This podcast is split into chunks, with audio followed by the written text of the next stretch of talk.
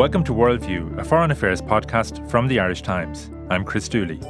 It is described by one commentator as the most systematic campaign of mass surveillance and mass oppression the world has ever seen, and the largest incarceration of an ethno religious minority since the Holocaust.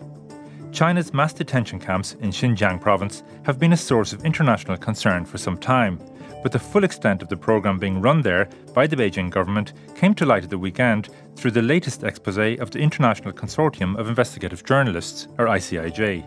On Sunday, the ICIJ published the China Cables, the first leak of classified documents from within the Communist Party describing the internal workings of detention camps that hold over a million ethnic minority Muslims, and the technology deployed to monitor these communities within China and abroad. I'll be talking shortly to Peter Goff in China and to Colm Keena, the Irish Times journalist who is a member of the ICIJ and is our lead author on this story. But first this week, we're going to Denis Staunton in London for the latest on the British election. It's now in its final two and a half weeks, and the question people are posing is can anybody stop Boris Johnson? Denis, when Theresa May got Parliament backing for a snap election in 2017, she started from a winning position but subsequently blew it. So far, that hasn't happened with Boris Johnson. What's he doing differently? I think a few things. One is that he's a better campaigner than she is, uh, and so uh, he, he quite clearly enjoys himself out and about. Now they keep him fairly well protected from uh, you know from from dangerous uh, conditions. So, for example, he's doing very few leaders' debates. He uh, interacts with the public normally just in fairly enclosed you know, or kind of controlled environments, and he doesn't tend to uh, answer very many questions from journalists. So, in that sense, he's uh, protected to some extent. But nonetheless, he looks like a happy warrior on the uh, campaign trail. And people are, find him, I think, an exciting figure. He's a bit like a celebrity, and people want to. Um, you know, they want to, uh, you know, they, they, they, kind of, they want to spot him, they want to see him. I was on the train with them going up to Telford on Sunday, and when we got off to change at Wolverhampton, it was amazing the number of people, members of the public, who took out their phones to take pictures of him. And it wasn't, I think, particularly a question of political allegiance, just that they were excited to see him because he's such an unusual looking person, apart from anything else. That's one thing. The other thing is that he didn't make a complete mess of the manifesto, which is what uh, Theresa May did. And of course, Denis, you were going up to Telford for the launch of the, the Conservative Party manifesto launch. And funny, one of the observations I heard make about that launch was the objective was to ensure that everybody would have forgotten what was in it by Monday. Yes, and people mostly did. I mean, the one thing that uh, people were talking about for a day or two was the fact that uh, Boris Johnson was promising uh, 50,000 more nurses for the National Health Service. But it turns out that 19,000 of these are actually already nurses, but just they'd be nurses that wouldn't leave rather than uh, you know, rather than actually new nurses. But that blew over after a day or two, and so I think that uh, as far as he wanted the manifesto to get no attention, he succeeded. It got very little attention. There's some talk, Denis, of Boris Johnson's own seat um, being vulnerable, especially if other parties engage in tactical voting. Is that a serious prospect? Yeah, I mean, certainly it's within uh, the margin where, if there was serious tactical voting, then uh, it, it's possible that uh, they could take his seat. Uh, what's not clear, though, is whether uh, the Liberal Democrat and Labour voters have got themselves round to uh, any kind of effective plan for tactical voting. And part of the problem is that uh, in many seats, they don't know which is actually the better candidate to back. So you have the, the Liberal Democrats going around basically saying, uh, you know, using the results of the European Parliament elections where they did very well and Labour did very badly to say that they are the only people who can win the seat. And then Labour will say, well, look at what happened in the last general election. Labour was a couple of thousand votes away in whatever seat it is, so they're the ones to back. And so nobody, uh, you know, I think part of the problem with tactical voting is that, uh, you know, nobody is quite sure what is the best way to vote tactically. So, uh, so, so Boris Johnson's seat is theoretically at risk, but I think if he loses his own seat, they'll probably have lost the election anyway. So I think, uh, from what I understand, is in that sense he wouldn't really care because he wouldn't want to be an opposition backbencher in any case. Let's talk about Jeremy Corbyn for a moment, Denis. Uh, how would you characterise his performance in the campaign to date? Well, he's performed reasonably well insofar as uh, he's quite good at things like the leaders' debates, and he performed well in the Question Time special uh, last week, and uh, and also at his in his head-to-head debate with Boris Johnson. Uh, you know, he, he, was he was quite effective, and so what you've seen in uh, you know throughout the campaign is a kind of a slow, steady rise of the Labour vote. What you've also seen is in some polls an improvement in Jeremy Corbyn's personal popularity from a very low base, but nonetheless it's an improvement. The problem is that uh, what has happened this week is that the chief rabbi has uh, written an article in the Times this morning saying that uh, Jeremy Corbyn is not fit to be Prime Minister. He's not fit for a high office because of the way he handled allegations of anti Semitism within the Labour Party. And uh, that uh, essentially what he said was that what Corbyn didn't understand was that this wasn't just a question of processes or procedures, it was actually a human problem. And, it, and what he was really accusing uh, Corbyn of was having a lack of empathy apart from anything else. And Jeremy Corbyn was speaking earlier today, launching um, as it turns out, the uh, Labour Party's Race and Faith manifesto and said that anti Semitism was an absolutely vile thing and that it had to be stamped out and that he would uh, not tolerate it anywhere in the Labour Party. But I do think that this is going to be a problem for Corbyn because what you hear from Labour canvassers is that in the way that the IRA uh, associations and associations with Hamas and Hezbollah didn't cut through in the 2017 election, that the anti Semitism allegations and the and the criticism of his handling of them has cut through to voters, and they're hearing it on the doorstep, and they're also oddly enough hearing more about his past support for the IRA, and they believe that's partly because the uh, criticism of his handling of anti-Semitism has woken some voters up into the notion that there's something not quite right about him, and so they start uh, looking more closely into some of these other past associations. So I do think that this could be uh, a, a quite important setback for Jeremy Corbyn's personal standing, and consequently for Labour's performance. Now, Denis, the party leaders took part in a, in a BBC debate on Friday night, and the Liberal Democrats leader, Jo Swinson, was perceived to have performed poorly in that debate, which sort of reflected the, the campaign her party has had to date. Wh- why do you think the party with the most clearly defined pro Remain message is not doing better? I think there are two things. I think, uh, first of all, that the uh, the proposal, their policy of actually revoking Article 50 and so cancelling Brexit in Parliament rather than going to a second referendum, it strikes even quite a lot of uh, Remain supporters as being somehow unfair. That actually they think, you know, given that Brexit was decided by a referendum, it should be reversed by a referendum. So that uh, has made the Liberal Democrats look a bit extreme to some people. And the other problem, I think, is that they decided to put Jo Swinson at the centre of the campaign. She's, you know, at the centre of their party political broadcasts. Her pictures all over the side of their bus, and she is uh, a relatively new pop, uh, politician in terms of you know national um, you know, you know the, of national prominence, and she doesn't really seem to be performing very well insofar as that the more people see her, the less they seem to like her.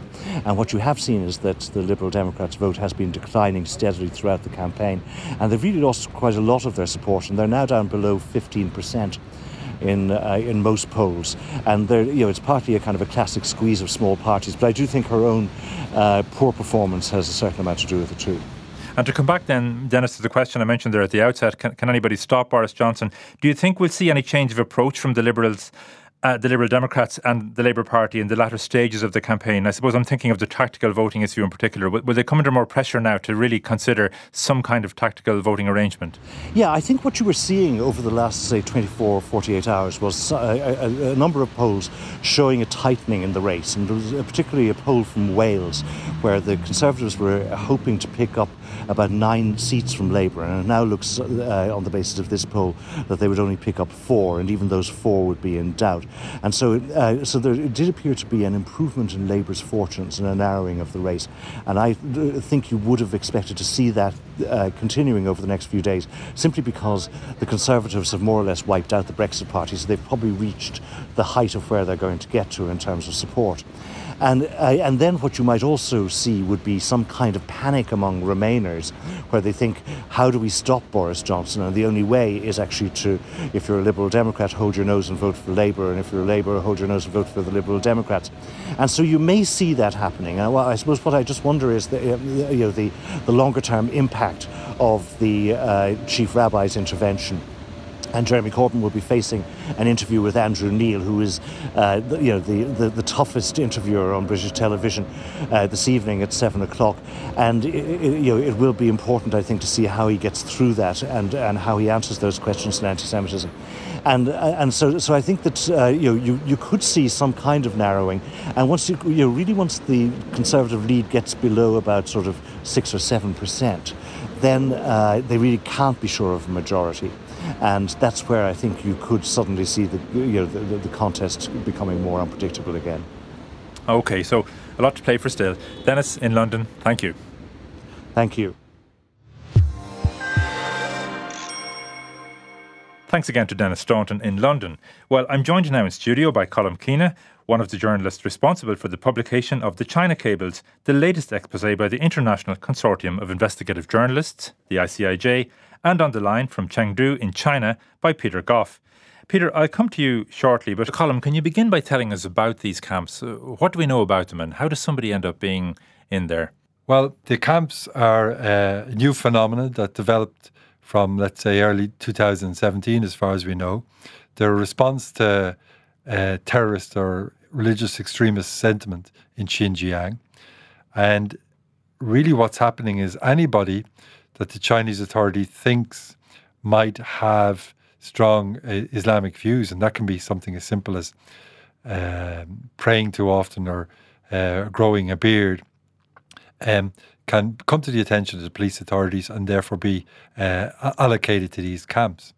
In fact, it could be something something as simple as having a particular app on your phone that, that causes them concern, having the, the, the, the name of an imam you know, a, a Muslim religious leader uh, in your contacts list, or even having the phone number of a foreigner. And um, as far as we know, up to a million people, and quite possibly up to a million and a half people, uh, uh, have been put into or are still in these camps. And these documents, Colm, they're, they're, they're known as the China cables. They give us an insight into how these camps are run and how they work. What are these documents and where did they come from? They're all written by this man called Zhu Hailun and he was the second most powerful uh, Chinese Communist Party uh, official in um, Xinjiang uh, in 2017 as the Communist Party were imposing their new ramped up campaign of repression and incarceration and imprisonment of people from ethnic min- minorities in Xinjiang. He was the boss of a committee in the province, which in turn oversaw uh, the state apparatus. So it was a party commission look, overlooking the police, internal security, the courts, and so on. So one of the documents was written in 2017 in November. So at this stage, the, the newly built camps would have been pretty jammed full of people. The foreign estimates are there were about possibly up to a million people incarcerated or in, in, interned at that stage. And that's a million from a population in a Xinjiang population of, of, ethnic groups, ethnic people of about um, 10 million plus and an overall population of 21, 22 million. So uh, one in 10 of the ethnic population were in turn about half the population of the Xinjiang. However, maybe 30 years ago, there was very few Han Chinese. It was mostly ethnic people. So, you know, from a, there's been a lot of uh, migration there from other parts of China, China. But anyhow, so they were filling these camps up and there were concerns about how they run them and uh, how they were being run, and concerns about outbreaks of disease. At this stage, they were very the government was very intent on keeping them secret. So this document goes out to party chiefs across the province, which is an enormous uh, province, um, telling them things like you can't let anybody escape. If you're going into the quarters where the stu- they call them students, where the students are, you don't bring a gun with you. They have to have video, working video that that doesn't have any blind spots, so you can see the people in the camps at all times. Uh, they must learn Han Ch- uh, Mandarin. Um, they must uh, show ideological transformation, which is being interpreted as loyalty to the state and to the party and disinclination to have religious beliefs, and so on and so forth. They must be kept there for at least a year. They're given scores. They're um, not to be released until they've satisfactorily be, uh, undergone ideological transformation and so on. Now, the second bunch of documents were also written by the same man, uh, Zhu Hailun, who's been suggested uh, in the United States should be subjected to uh, to um, sanctions for what he's done out there. And this was the oversight of the this really intensive uh, surveillance system that's been put in, put in place in Xinjiang, involving CCTV and facial recognition technology, and you know spies in every village and almost in every home, and people getting sent to these camps or sent to jail, um, depending, uh, you know, for the most ridiculous uh, type of uh, offences, quote unquote. One of the things I found most chilling, Colm in the documents, one of the instructions, if you like, to staff was one you mentioned it there in passing, and it was the, the direction to keep detainees under surveillance at all times. Maybe I'll just quote from it. There was a direction there must be full video surveillance, coverage of dormitories and classrooms, free of blind spots, ensuring that guards on duty can monitor in real time, record things in detail, and report suspicious circumstances immediately. So, I mean, these people, they have no privacy at all from the moment they get up in the morning to the moment they undress and go to bed. They're under surveillance. Absolutely. And it says in the document that every door has to be double locked and every door has to be opened and locked again every time every person passes through it. It also has um, details exactly where people should be and what they should be doing at any time of every day. And they get scored, positively scored for complying with these directions, and they get punished for not for not um, complying with them. And they you know they're crammed together uh, in these uh, overcrowded camps. And according to one ex-detainee, um, they're told exactly how they should be lying in their beds, and if they vary from that, um, they, are again punished. Um, there was reference in the document to the the the, the people running the camps had to avoid abnormal deaths. Um, that's been interpreted in two ways and not exclu- mutually exclusive.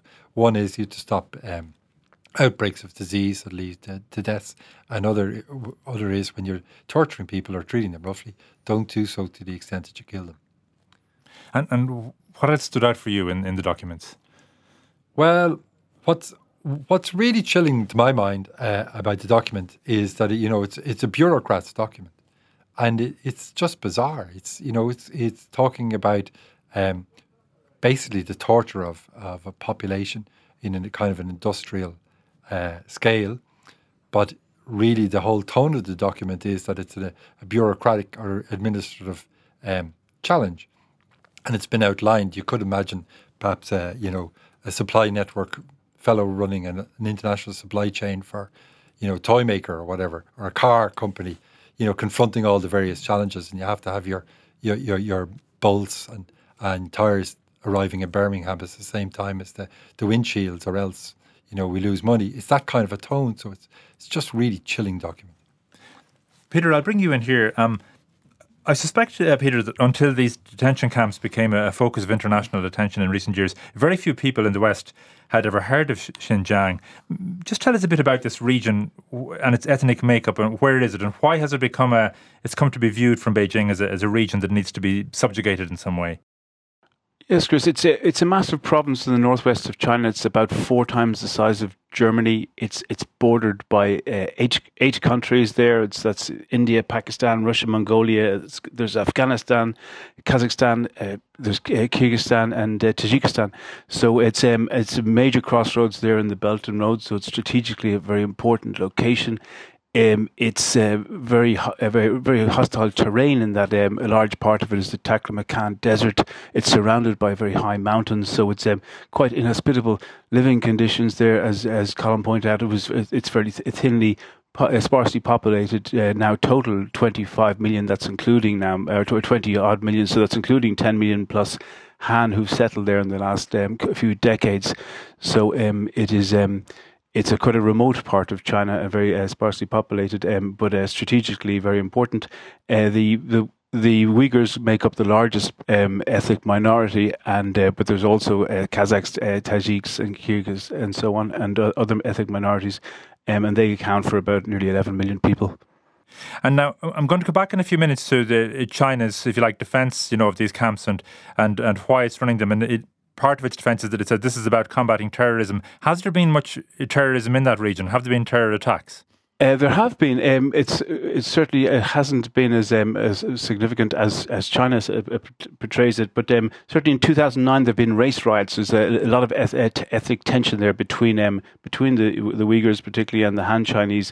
And there were riots in 2009 that uh, ended up in, in almost 200 people uh, dying.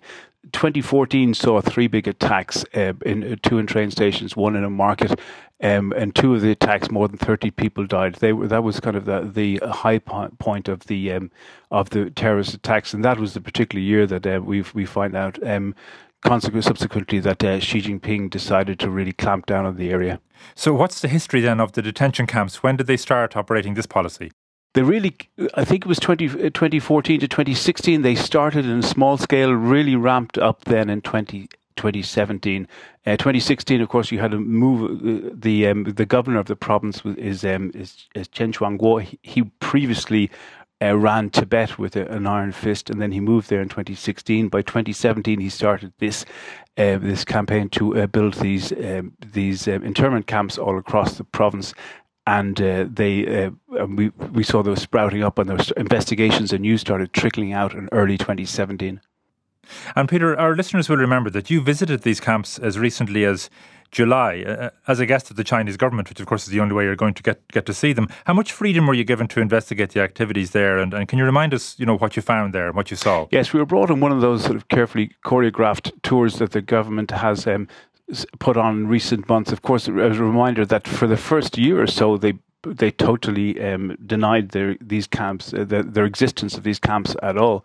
And then they changed tack. Uh, then uh, uh, some maybe about a year ago to say they did exist, but they were they were uh, vocational and training centres, and that they were there to uh, job creation centres essentially. But they also had an element of um, of uh, de-radicalization.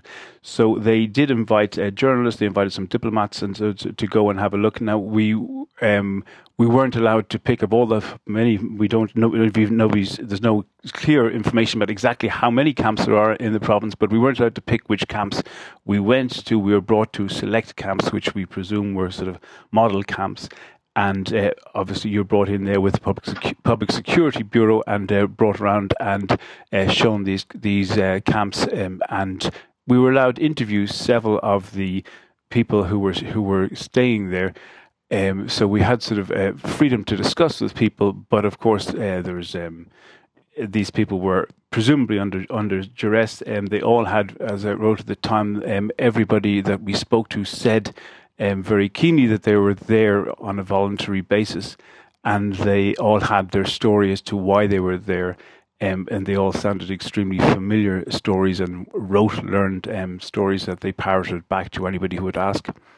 And what kind of things did they, did they tell you, Peter? You said you had the impression things were rote learned, but what kind of stories did they give you, the, the detainees? They would all say that their their brains had become infected by, by radical Islam, that they had um, cr- uh, committed crimes that they were now uh, uh, deeply they deeply regretted, uh, crimes such as they might have uh, watched videos of of, um, you know of, that supported sort of uh, maybe um, um, extreme Islam or uh, maybe advocated uh, terrorism or some or some way.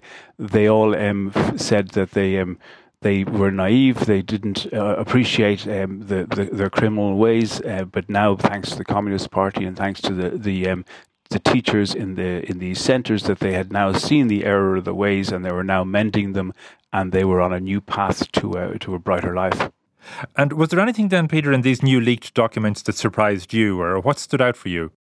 Well, these leaked documents they're just adding these they're they're filling in the picture this puzzle that that we've been we've been sort of looking at for which has been such an opaque sort of picture for so long. So they're really adding details to something that uh, has been sort of long suspected but uh, evidence was missing. I think some of the things that really uh, struck me were th- things like the fact that um, 12,000 investigations have been undergoing into into government officials who haven't been imposing these policies of repression sufficiently, so that there's been pushback among officials uh, in, across the province, and um, and the government is really um, forcing them to to ensure that they're all adhering to this as Colm referred to this sort of strict quota system that they have to ensure that uh, at every very very low level that these targets are being met, and then we have we meet where we meet characters essentially like uh, China's uh, Oskar Schindler. Like in this case, it's uh, Wang Yongzhi, who we re- we read who initially was no hero, and he spent 180 million dollars building two camps and put 20,000 people into these camps uh, very quickly. But then started started to have um, second thoughts. Thought it would exacerbate the racial racial tensions.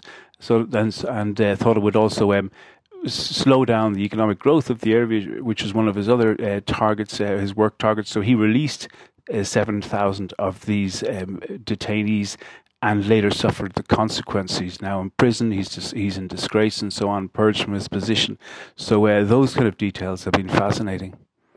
Peter, I'm going to come back to you in a moment about how China is likely to respond in the the medium to longer term to the publication of these documents. But first, Colm, you got a response to the story from the Chinese ambassador to Ireland, and he denied these are detention camps and, and defended their operation. And on Monday night, the BBC Panorama programme carried a response from China's ambassador to the UK. My name is Richard Bilton. I'm a reporter for BBC Panorama. I wrote to you this week, sir, actually, about the camps in Xinjiang. Uh, I know that they are prison camps. Why won't you tell me the truth about those camps? First of all, I would say there's no so-called labor camps as you described. There's uh, uh, what we call it vocational education and training centers. They are there for the prevention of a terrorist. With respect, I sir, I have seen, I'm sorry to interrupt you, but I have seen the orders that are sent to the prison camps, and they are what, prisons. What order you have? You the, mean the order said this is a prison camps? They are orders for the people who run the camps, and they're quite no, clear that this, is a prison camp. Sheer, this is a pure so fabrication. It, it's true, let and me, they, are brainwashing what camps. What is happening? They change the way people behave, what they believe, even the language they speak. So they are brainwashing camps, aren't they? I think there's no such order for prison camps. You know, in Xinjiang, religious freedom is fully respected. Just, just to be clear, the documents I've seen make it quite what clear that people are held there. Hundreds of thousands of people are held in these camps across Xinjiang. What you're telling me bears I'm no relation to what I've seen. What you, the document, so-called document you're talking about, is a pure fabrications. Don't listen to fake news. Don't listen to fabrications. So, Colm, China says these are not detention camps; they're education facilities. The goal is to prevent terrorism in a region where there have been terrorist attacks. Do you think that defence stands up to scrutiny in light of what's in these documents? In a strange kind of way, yes. Um, because there are white papers available and people can read them if they want, published by the Chinese government. And um, they they use different terminology. And but you can see that that it amounts to the same thing. Whereas the documents we um, published on Sunday have things in them like you mustn't allow escapes. So you can't say that people are in there uh, um, uh, voluntarily. voluntarily, and they say that um, you know people have to do X, Y, and Z before they get out. They have to be in there for at least a year. They have to undergo ideological transformation. They can be disciplined. There are different areas of strictness. So because you have this bureaucrat giving these orders, you can work out in your own mind. Well, this looks like a concentration camp, and it's a re-education in the Orwellian type of uh, uh, of idea. That, that's exactly what you're talking about.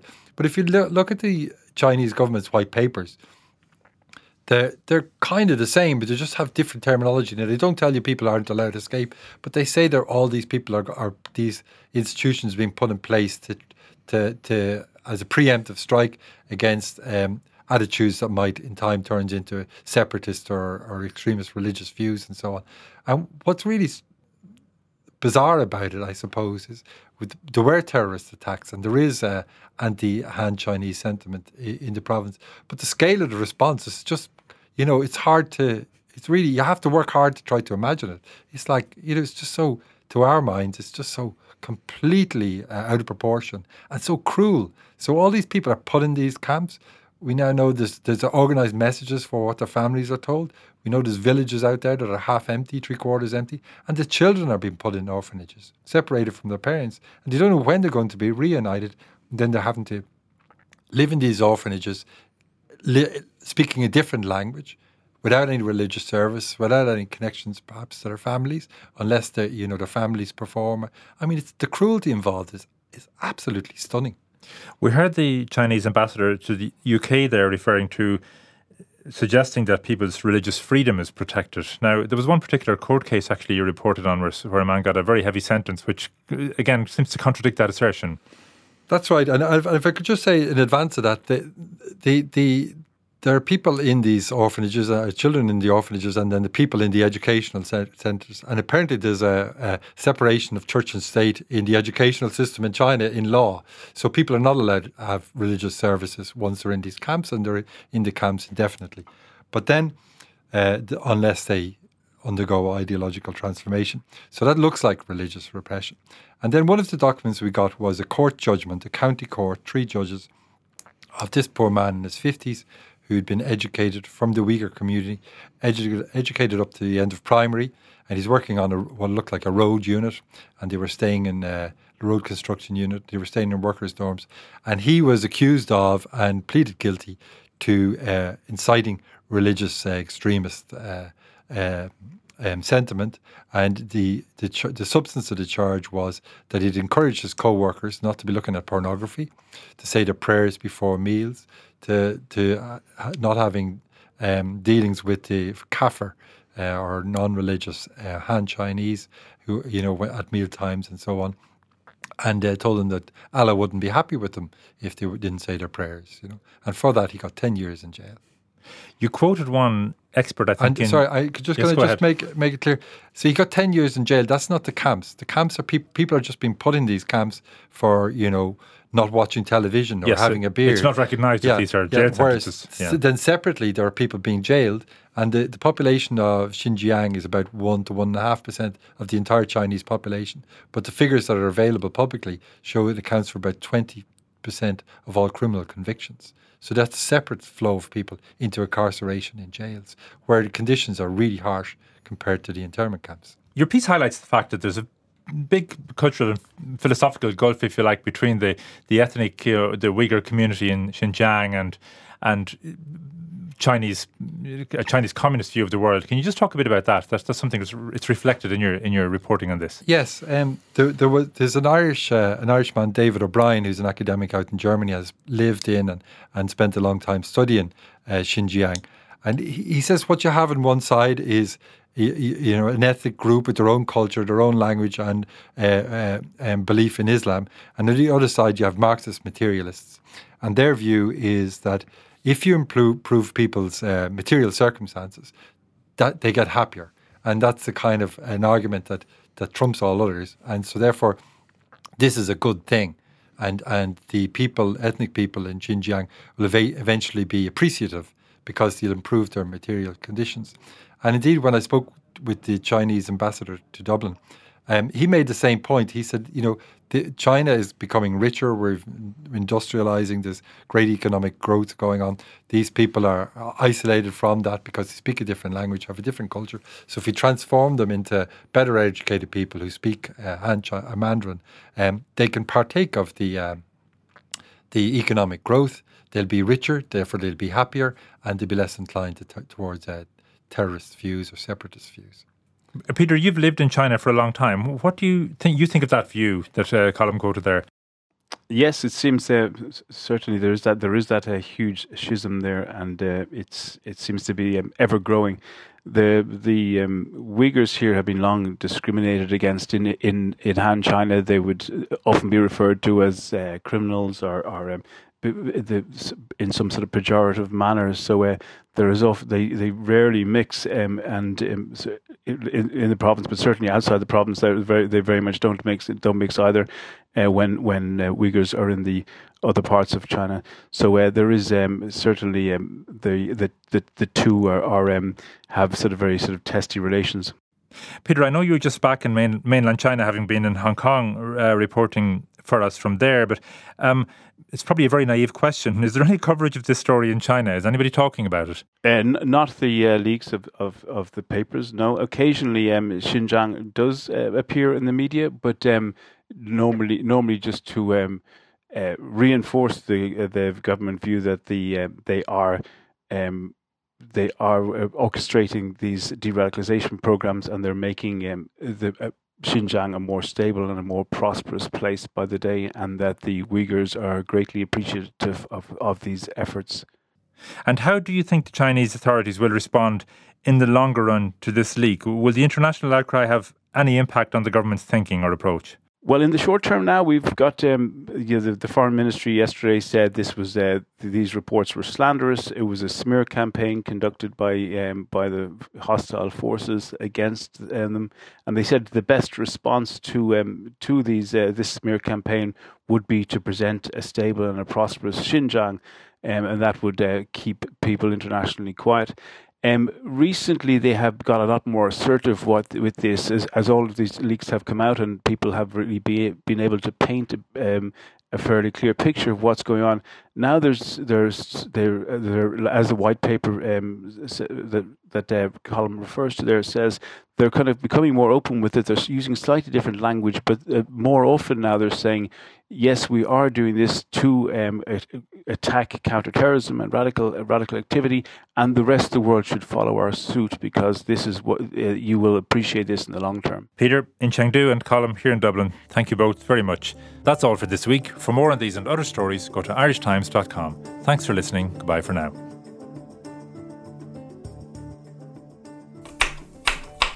You know, consulting firms are like onions layer after layer after layer after layer. You just don't get the answer or the person you need. You just get irritation. Ugh. Ready for an approach with less bureaucracy? Welcome to Grant Thornton Audit Tax and Advisory. It's not status quo, it's status go.